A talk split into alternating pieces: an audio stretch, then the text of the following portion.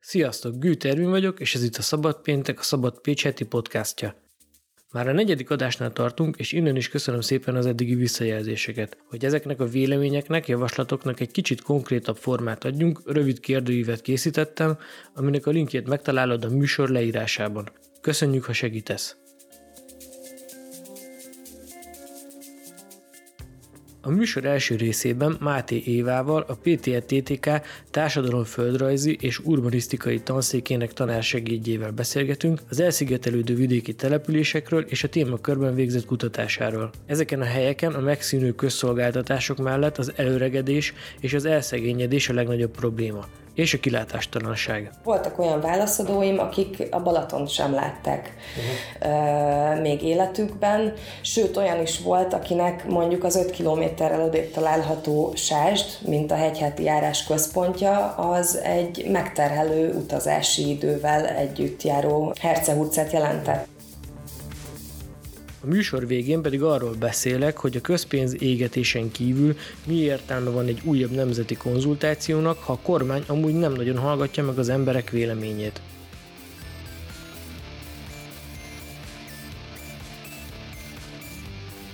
Máté Évával teljesen véletlenül pont a nők és a lányok a tudományban nemzetközi világnapján, azaz február 11-én találkoztunk, de az alkalmat nem ez adta, hanem a Prince Gyula díj, amit múlt héten vehetett át.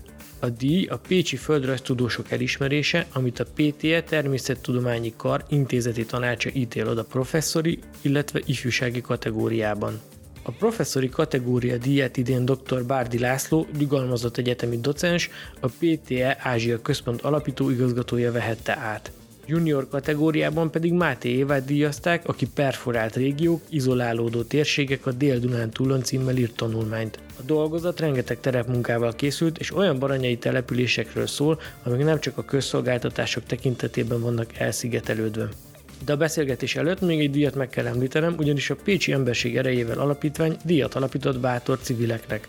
Ráadásul a cím pénzjutalommal jár, a díjazottaknak 100-100 ezer forintot ajánlottak fel. A díjat két kategóriában ítélik oda. Jelölni tehát egyrészt magánszemélyeket, másrészt civil szervezeteket, közösségeket lehet február 29-ig. A díj linkjét megtalálod az epizód leírásában. A Szabad Pécs az Emberségdíj kapcsán az Emberség erejével alapítvány média partnere.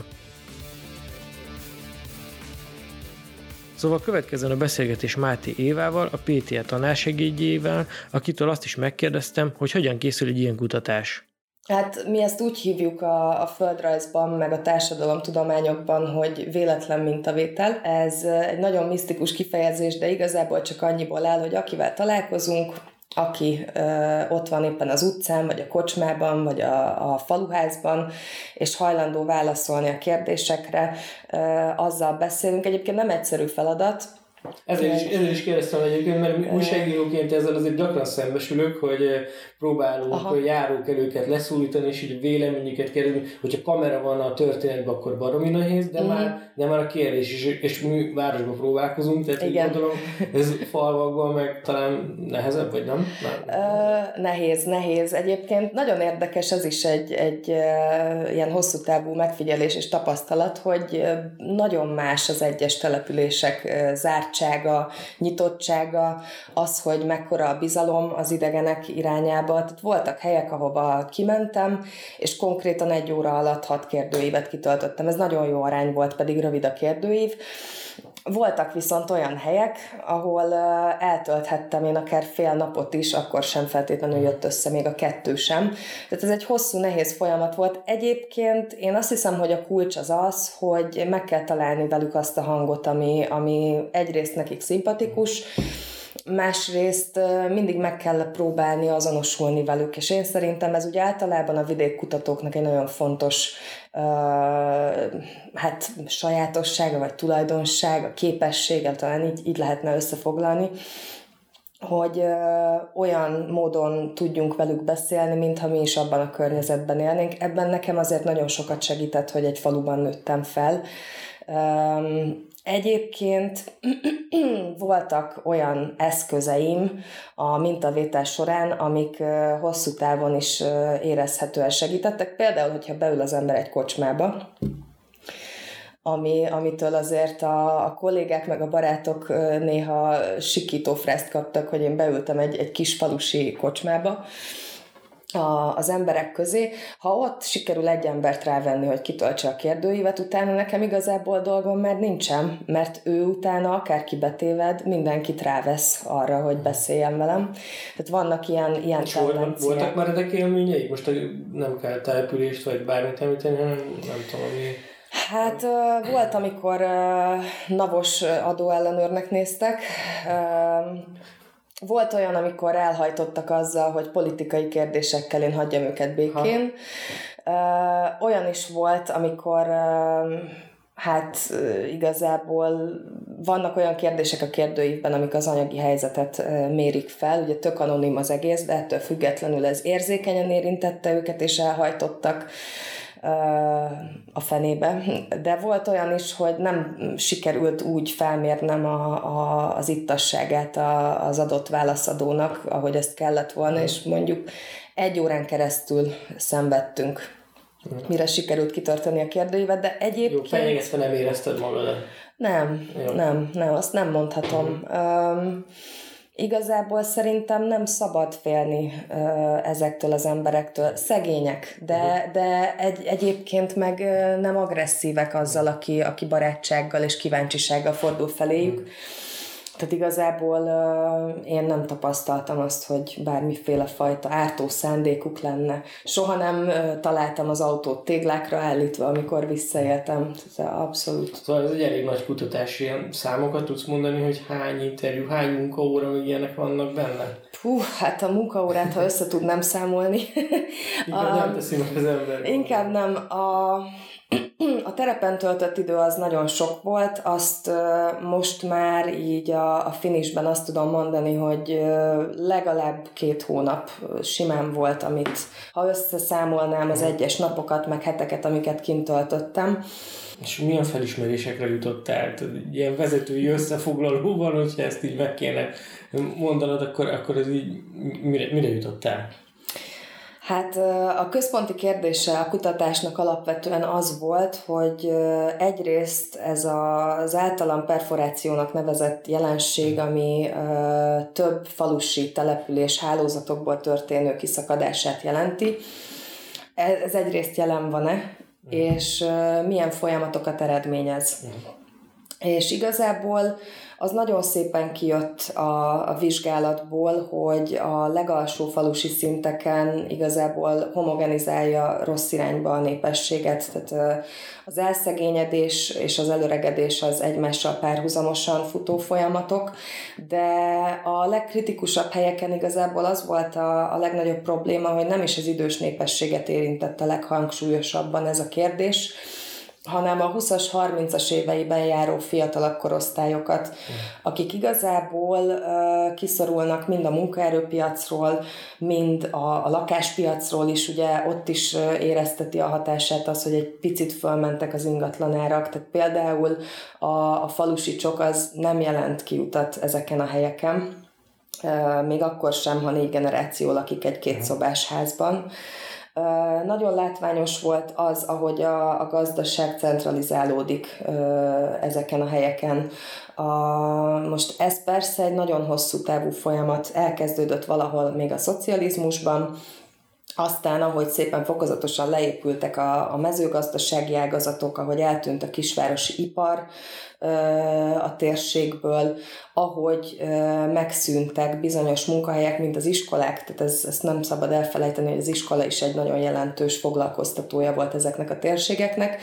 Úgy igazából a helyükre nem is nagyon sikerült más behozni, ezzel párhuzamosan a zsugorodás, ami érinti ezeket a falvakat, tehát az aktív korú képzettebb lakosság elvándorlása, az azt is eredményezte, hogy további befektetőket sem várhatnak. Tehát igazából a peremre szorulásnak egy nagyon speciális esetét uh, sikerült.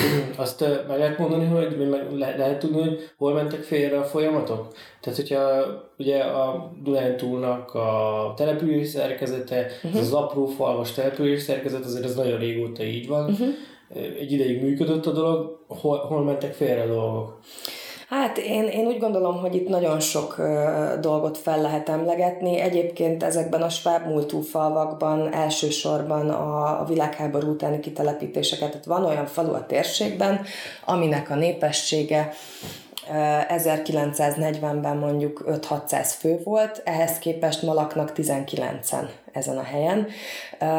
Valahol itt kezdődik el a, a peremre sodródása ezeknek a településeknek. Fontos szerintem az is, hogy ezek mindig is klasszikus mezőgazdasági térségek voltak.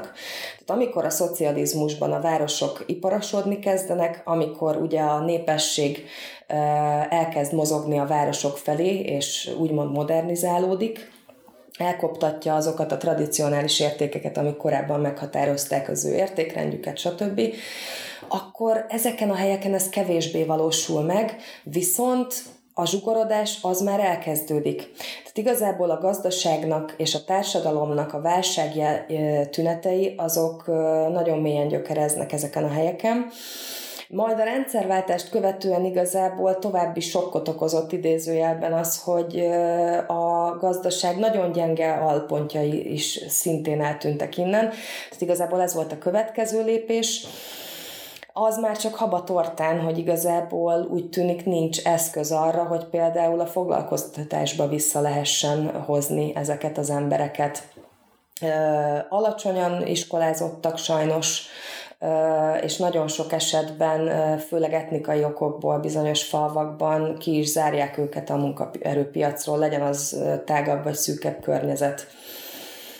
Nagyjából így foglalnám össze, nagyon sok minden van még, uh-huh. de talán ezek a legfontosabb uh-huh. elemei. És ez a problémakörrel, mert azért ez egy olyan probléma, ami, ami látható. Uh-huh. Tehát, hogy ugye itt van Baranya, nem tudom, 300 valahány ezer lakos, 340 ezer, vagy valami ilyesmi, ha jól emlékszem, annak a, azt hiszem a fele nagyjából Pécsen lakik, uh-huh. és a többi pedig az apró településeken, itt olyan, ott van még Komló, Mohács, Szigetvár, Szentőrinc, Siklós, amik nagyobbak, de a többi az viszont az az apró uh-huh. falvas település.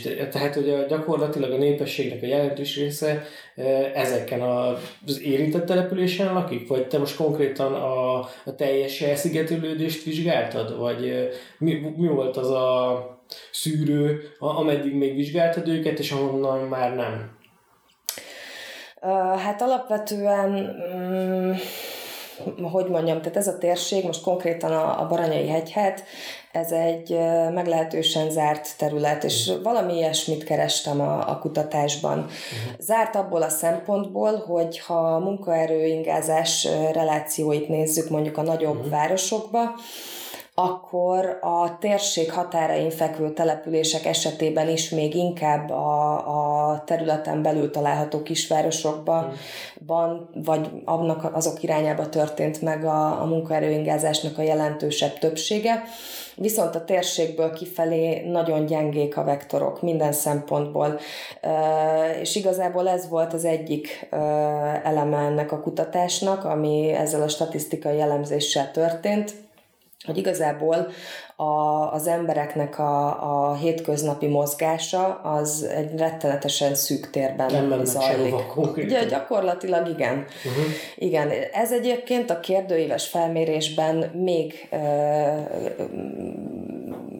koncentráltabb problémának tűnt. Tehát voltak olyan válaszadóim, akik a Balaton sem látták uh-huh. még életükben, sőt olyan is volt, akinek mondjuk az 5 kilométerrel odébb található Sást, mint a hegyheti járás központja, az egy megterhelő utazási idővel együtt járó hercehurcát jelentett, és ebbe beletartozik egyébként az az anyagi vonzata is a dolgoknak, hogy nagyon sokszor a buszjegy kifizetése is problémát okoz. Én nem tudom, ez számomra ez ilyen óriási kihagyott lehetőségnek is tűnik. Tehát, hogy van gyakorlatilag embertömegek, akik mm.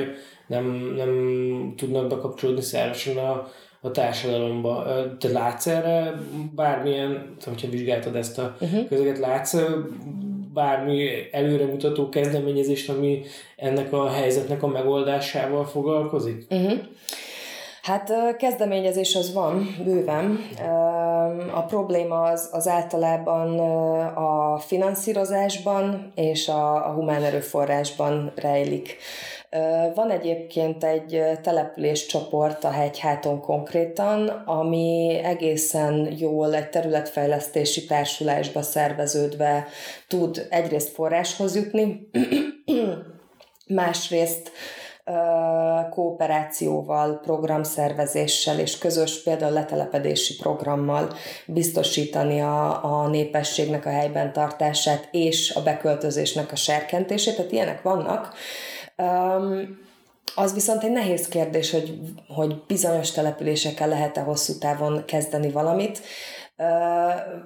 Én úgy mondanám, hogy vannak olyan megközelítések, amik vidékromantikusak, és vannak azok a megközelítések, amik vidékkritikusak. Uh-huh. Én egyébként vidékmutató... Mondj, mondj, mondj, mondj, mondjak példákat. Igen, Jó.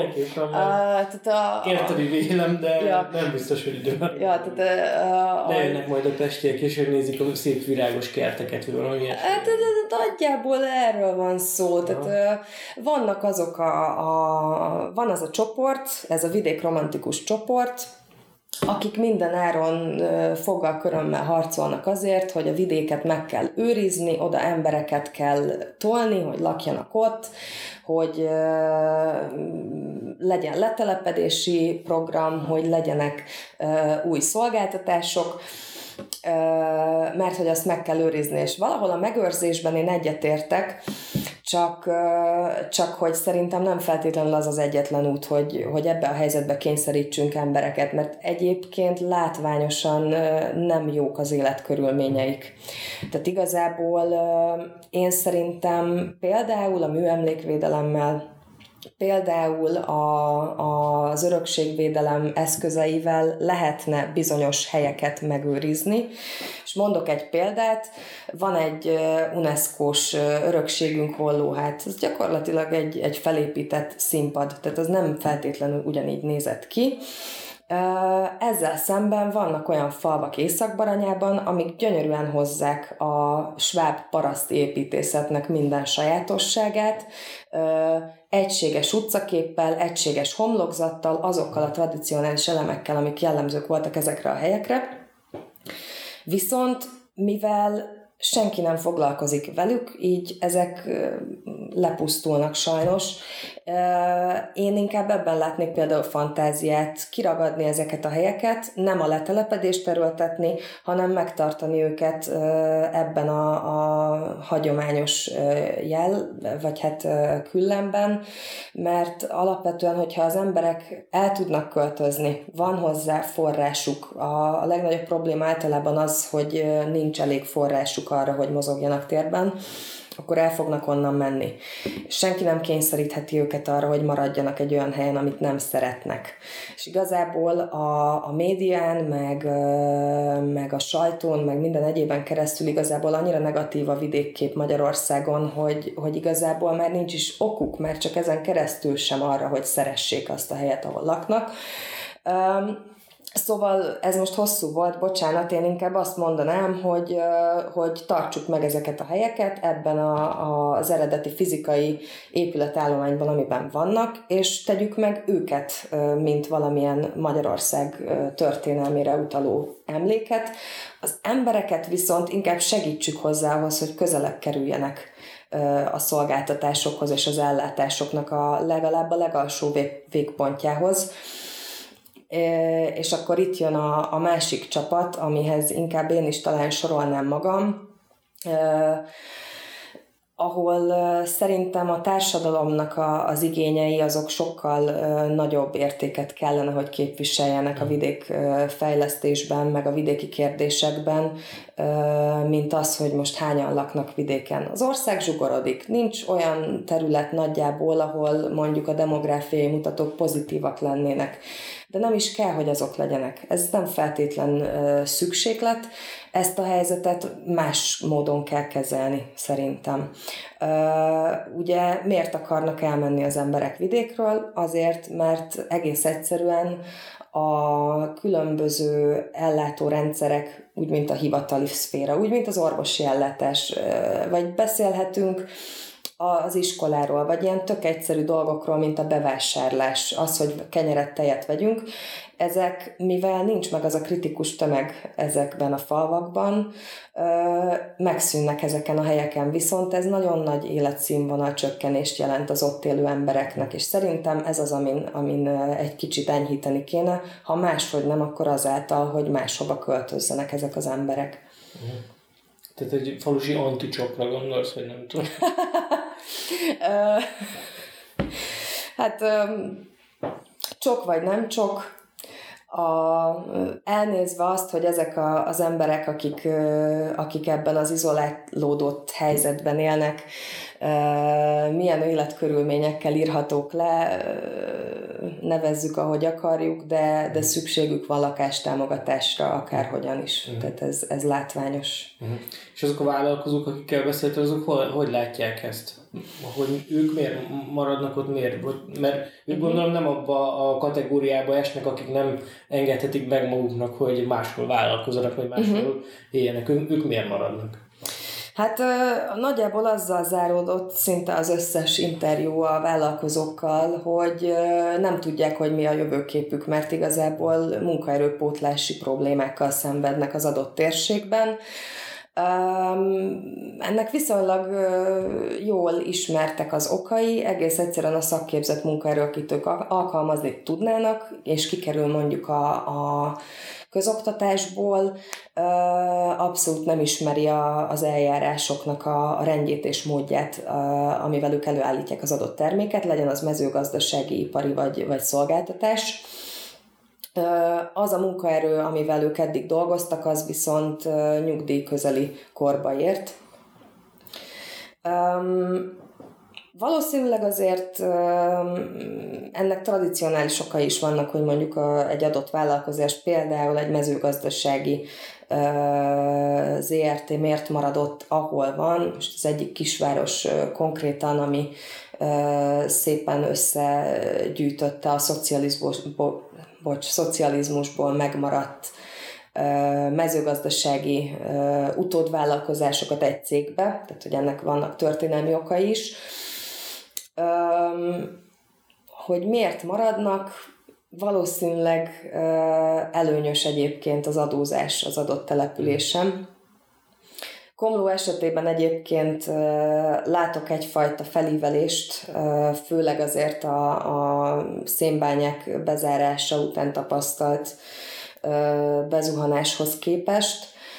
Mm, Igazából a két kisvárosnak a, a kérdése kritikus leginkább, ez Sásd és Mágocs, ahol a vállalkozásoknak a helyben tartása, a népesség helyben tartása mellett az, az látványosan problémát jelent. Leginkább a munkaerőpótlás révén. Uh-huh. Ráadásul fokozódik ott is a helyzet. Most a, az IC-nek a problematikája jutott eszembe, hogy hogy megállhat, nem állhat meg? Igen, most már nem állhat meg, tehát ugye az új...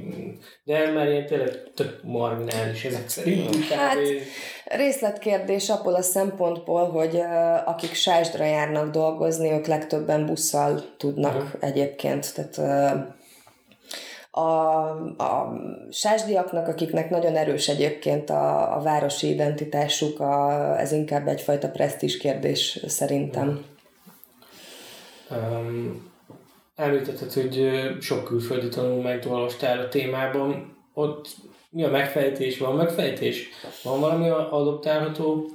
Mm, hát külföldön alapvetően más a vidékanyagi helyzete. Tehát ez, a, ez a, az első és legfontosabb kiinduló pont. Más forrásokból dolgoznak. Ez az egyik, a másik pedig az, hogy a... De hasonló kihívások vannak? Vannak, ó, hogy ne bőven. Németországban konkrétan, főleg az ndk területeken már olyan címekkel jelennek meg publikációk, amik a falvak idézőjelben elsivatagosodását elsivatagosodását taglalják, ami egy allegória az elnéptelenedésre. Ott is probléma az előregedés, ott is probléma a vállalkozások helyben tartása, a kisboltoknak a működése, és a többi. Ott igazából főként erre a demográfiai kérdésre próbálnak válaszokat keresni, de igazából mindig azzal próbálkoznak, és egyébként ott egész sikeresek ezek a programok, hogy a közlekedés fejlesztésével be tudják kapcsolni a vidéket a központokba. Megállítani az elnéptelenedést nem akarják egyébként, viszont ez az életszínvonal javítás láthatóan egy kiemelkedő szempontot képvisel náluk. Az angol száz területek esetében ott az a helyzet, hogy tök más folyamatok jellemzik az ottani vidéket. Uh-huh. Ott például van dezurbanizáció, ami a, a városfejlődés harmadik szakasza, és a városból történő kiköltözést jelenti a vidéki terekbe ehhez kötődik egy csomó ilyen vidékromantikus érzés, térjünk vissza a természetbe, éljünk tiszta helyen, neveljük a gyerekeinket egyfajta ilyen idilli zöld világban, lehetővé válik a távmunka, ugye tudunk otthonról dolgozni. Igazából ebből fakadóan megint csak más jellegűek a problémák, ott ilyen társadalomkohéziós uh, jelleget öltenek. Közösségi terek hiánya, vagy mire gondolsz? Mm, nem inkább az, hogy teljesen más anyagi státusz, státuszú és teljesen más kulturális hátterű csoportok költöznek egy vidéki közösségbe. Uh-huh. És ez egyébként a, azokban a falvakban Magyarországon, ahol jelen van a külföldi, tehát nyugat-európai külföldieknek a beköltözése, ez ugyanúgy ö, konfliktus helyzetet tud teremteni bizonyos esetekben. Um, tehát ott igazából nem elsősorban a leszakadás a kérdés vidéken, hanem az, hogy hogyan... Osztályharc. Egyébként igen, tehát a, a, az angol vidékföldrajzosok, kritikai geográfusok, és abszolút ezt a uh-huh. kritikai megközelítést képviselik. De tegyük hozzá, hogy sokkal sokrétűbb is a, a, az a szakirodalom, meg az a, a kutatói érdeklődés, ami ott szóba került. Tehát például ott már azzal foglalkoznak, hogy a vidéken élő LMBTQ csoportok azok hogyan tudnak alkalmazkodni ahhoz a rurális környezethez, amiben élnek, mennyire lehet segíteni ezen a helyzeten, nagyon sokat foglalkoznak a, a nők szerepével a, a vidéki társadalmakban, és hogy az ő térbeli tevékenységük az hogyan befolyásolja a tértermelés folyamatát vidéken. Nagyon sok szó esik a különböző szolgáltatásoknak a térbeli elrendezéséről, inkább így mondom. Tehát más, más jellegűek a problémák, más jellegű a hozzáállás is szerintem a kérdéshez, mint nálunk. Az megoldás lehet, hogy ha mondjuk, nem tudom, most néztem ugye ezt a térképet, ami bizonyos időközönként elkészít, azt hiszem a KSH, de nem vagyok benne biztos, uh-huh. nem emlékszem már, hogy hogy mennyi idő alatt lehet mondjuk Vajszlóról beérni Pécsre. Uh-huh. Tehát, hogyha e, ez, ezek a problémák átvanak ide, tehát egy 20 kilométerre, most nem Vajszló, de mondjuk egy 20 kilométerre lévő településről már nem egy órán, nem egy órás a mhm. tömegközlekedésre való eljutás, akkor ez már segít? Erre mik a tapasztalatok külföldön? Mert hogyha jól értettem, akkor ilyen, ilyen van, jellegű megoldások. is, igen. Um, a válasz a kérdésre nagyon egyszerűen az, hogy igen, ott segít, mert ott meg tudják fizetni a tömegközlekedést, ez az egyik. Ha, ha nem tömegközlekedést használnak, akkor pedig van saját autójuk. Mm. Sokkal mobilisabbak ebből fakadóan. Tehát ott az nem jelent problémát, hogy elviszik a, a kisboltot a faluból, mert át beugrik az autóba, felugrik a vonatra, átmegy a szomszédba, bevásárol, hazamegy. Nálunk ez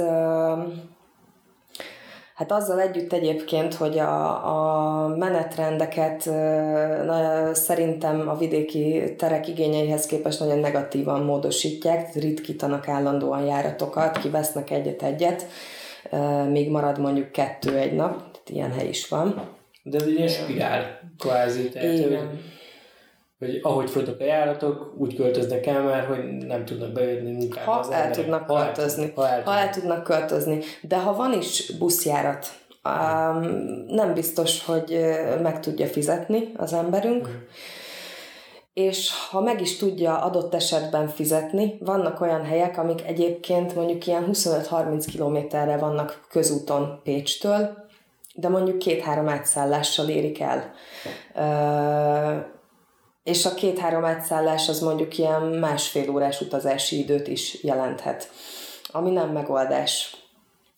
De mondok meredekebbet, vannak olyan települési relációk a közlekedés kapcsán, ahol a közúton mért személygépjárművel megtelt elérési idő a, mondjuk abba a kisvárosba mondjuk 10 perc vagy 15 perc, viszont hogyha tömegközlekedéssel próbálja megközelíteni ugyanazt a helyet, akkor ez felhúszik több mint egy órára.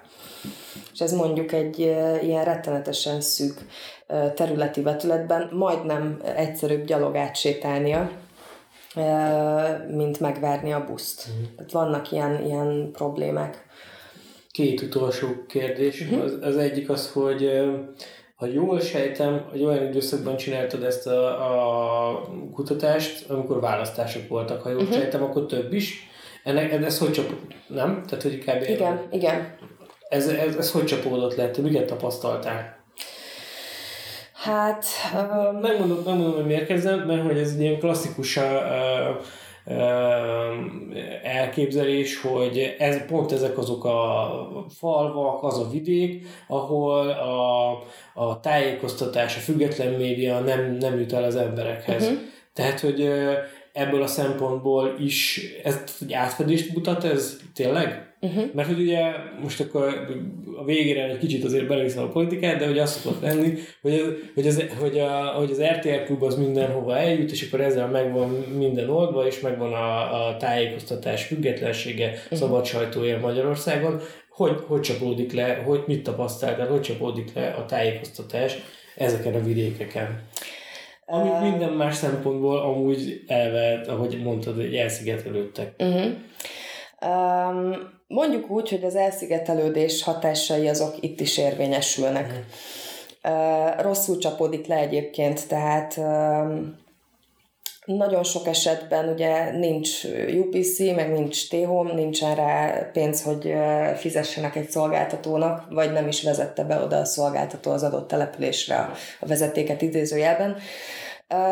Így van az M1, meg a Duna, meg mondjuk van egy TV2, és hát azért ennek lehetett érezni bizonyos vízhangját. Ezek az emberek nem tehetnek arról, hogy, hogy hiszékenyebbek, szegényebbek, mondjuk ki néha nagyon sokszor, mivel alacsonyan iskolázottak, könnyebben elfogadnak dolgokat, amiket hallanak a kérdést, hogy egy kicsit jobban megfűszerezzük, ez a térség a komlói szénbányászat miatt nagyon erősen MSZP-s volt, nagyon sokáig. Mm. Tehát ez, ez egy klasszikus mm. vörös terület volt. Most a kérdőívezés és az interjúzás során is tapasztaltam olyanokat, hogy ők félnek a migrációtól. Ők félnek a, a migránsoktól, ahogy ugye ők, ők fogalmaztak.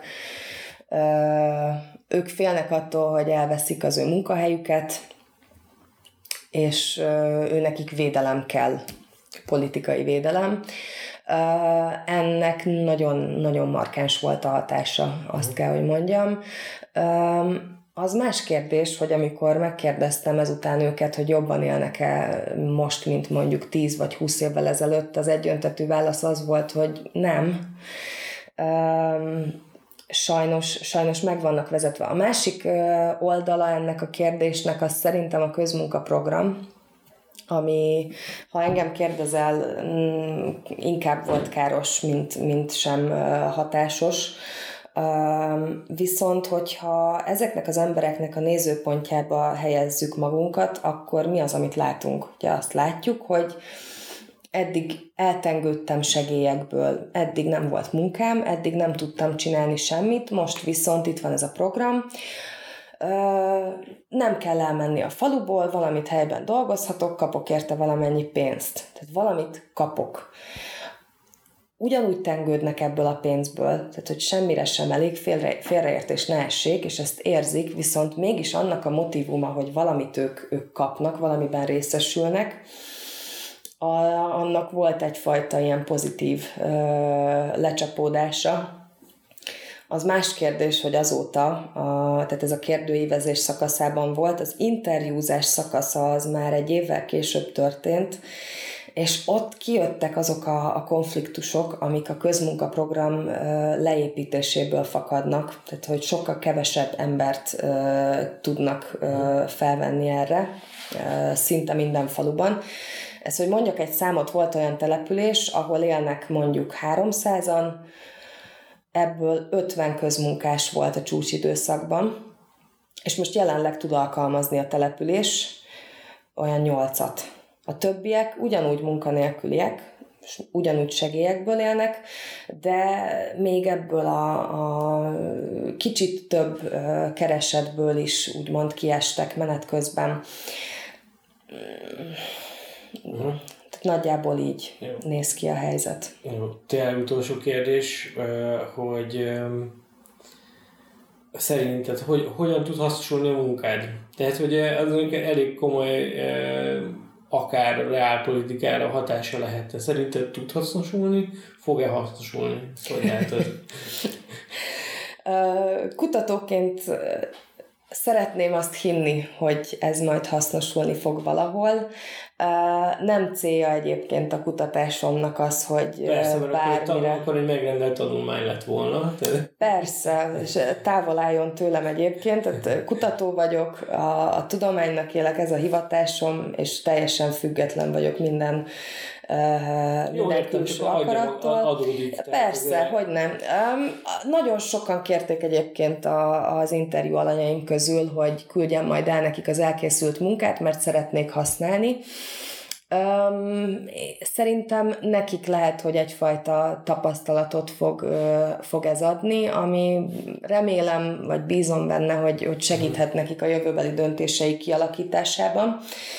Um, ez nem csak az én kutatásomra igaz, hanem szerintem úgy általában a, a magyar ö, tudományra és a magyar kutatásokra, bár nagyon sok ö, helyen lehetne ezeket hasznosítani, ö, nem ez az első időszak, hogy azt éli meg a, a geográfus, hogy a munkáját senki sem veszi figyelembe, a, aki a döntéshozatali folyamatban részt vesz.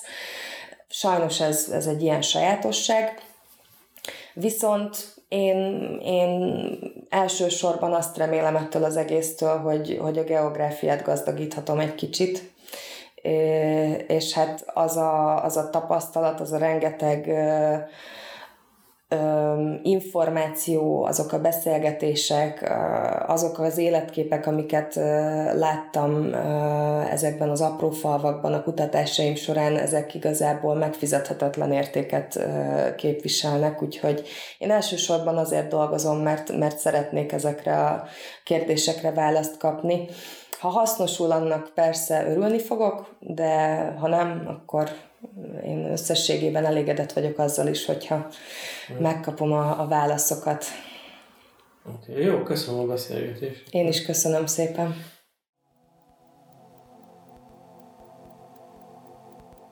Orbán Viktor bejelentette, hogy újabb nemzeti konzultáció lesz. Ezt a fidesz KDNP országgyűlési képviselőjével egy kihelyezett frakcióülésen tudatta a kormányfő, a hírt pedig a nyíltan kormánypárti Magyar Nemzet szellőztette meg. Arról nem szólt a beszámoló, hogy bármelyik képviselő, de nem már felkiáltással szakította volna félbe a miniszterelnököt. Szóval feltehetően nagy egyetértésben zajlott az ülésnek ez a része is, ahogy szokott. Aztán csütörtökön a kormányinfon Gulyás Gergely is elmondta, amit kellett, azaz börtönbiznisz, gyöngyöspata, külföldről pénzelt magukat jogvédőnek nevező szervezetek. Én nem mondom, hogy néha ne kérdezzük meg az állampolgárokat, hiszen erre való például a választások, népszavazások, de amit Orbánék csinálnak, az valójában szintiszta populizmus. Nyilván nem mondtam sem újat, de ennek az egésznek a módszertana nagyon kerek, gépezete pedig nagyon olajozott lett az elmúlt években, és egészen magyaros. Első körben a pártpropaganda segítségével elterjesztenek egy csomó lehetséges témát, amik a potenciális szavazóbázisuk számára érdekesek lehetnek. Ebből akadnak jobbak, rosszabbak. Ehhez rengeteg közpénzt használnak fel, hiszen ebből működik a közmédia, és persze a gigantikusra bővült kesma is. Ugyanis a közép-európai sajtó és média alapítványba tömörített cégeknek is csúran cseppen hirdetések formájában. Közben a hirdetéseket és egyéb fizetett tartalmakat legyártó médiacégek, ügynökségek is nagyon jól járnak. Aztán ezeknek a kampányoknak a hatékonyságát megint csak közpénzből kiértékelik. Csak egy példa. Rogán Antal irányítása alatt álló kabinetiroda két és fél év alatt közel 400 közvéleménykutatást készítetett. Volt időszak, amikor jóformán két-három naponta szondáztatták a magyar közvéleményt. Ezeket a tanulmányokat kiértékelve pedig nem is kell nagyon más tenni, mint nyomni tovább azt, ami bejött. Az már teljesen mindegy, hogy xenofómia, homofóbia, zsidó vagy zigány ellenesség az, amivel éppen a legjobban lehet hasítani. A hatalom megtartása érdekében nem szabad finnyásnak lenni. Ezután jött egy jó kis közpénzből finanszírozott nemzeti konzultáció. A szokásos beszállítókkal és irányított kérdésekkel, ahol a válaszok már senkit sem érdekelnek, hiszen egyszerűen csak a közbeszéd tematizálását szolgálja az egész. Egyben tartva azt a tábort, amire centrális erőtérként szoktak hivatkozni. Ami mondjuk tavaly ősszel sok helyen kevésnek bizonyult, és amit most, mintha még erőteljesebb, még agresszívabb üzenetekkel próbálnának egyben tartani. Itt tartunk most megint, de kíváncsian várom, hogy a következő választásokig kikerülhet még a Fidesz célkeresztjébe, mert önmagában ez a mostani próbálkozás már biztosan nem lesz elég.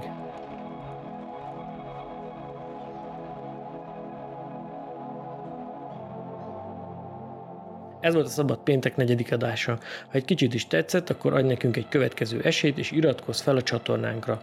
Ha valamilyen észrevételed van a podcasttal kapcsolatban, akkor írd nekünk e-mailt a szabadpécs.kukac szabadpécs.hu címre. Illetve, ha már ennyi szó volt a konzultációkról, kérlek törzs ki a podcastról szóló kérdőívünket. Ha pedig támogatni szeretnél bennünket, akkor ezzel kapcsolatban minden információt megtalálsz a szabadpécs.hu per támogatás oldalon, és nézd meg a linkeket az adás leírásában. Köszönjük!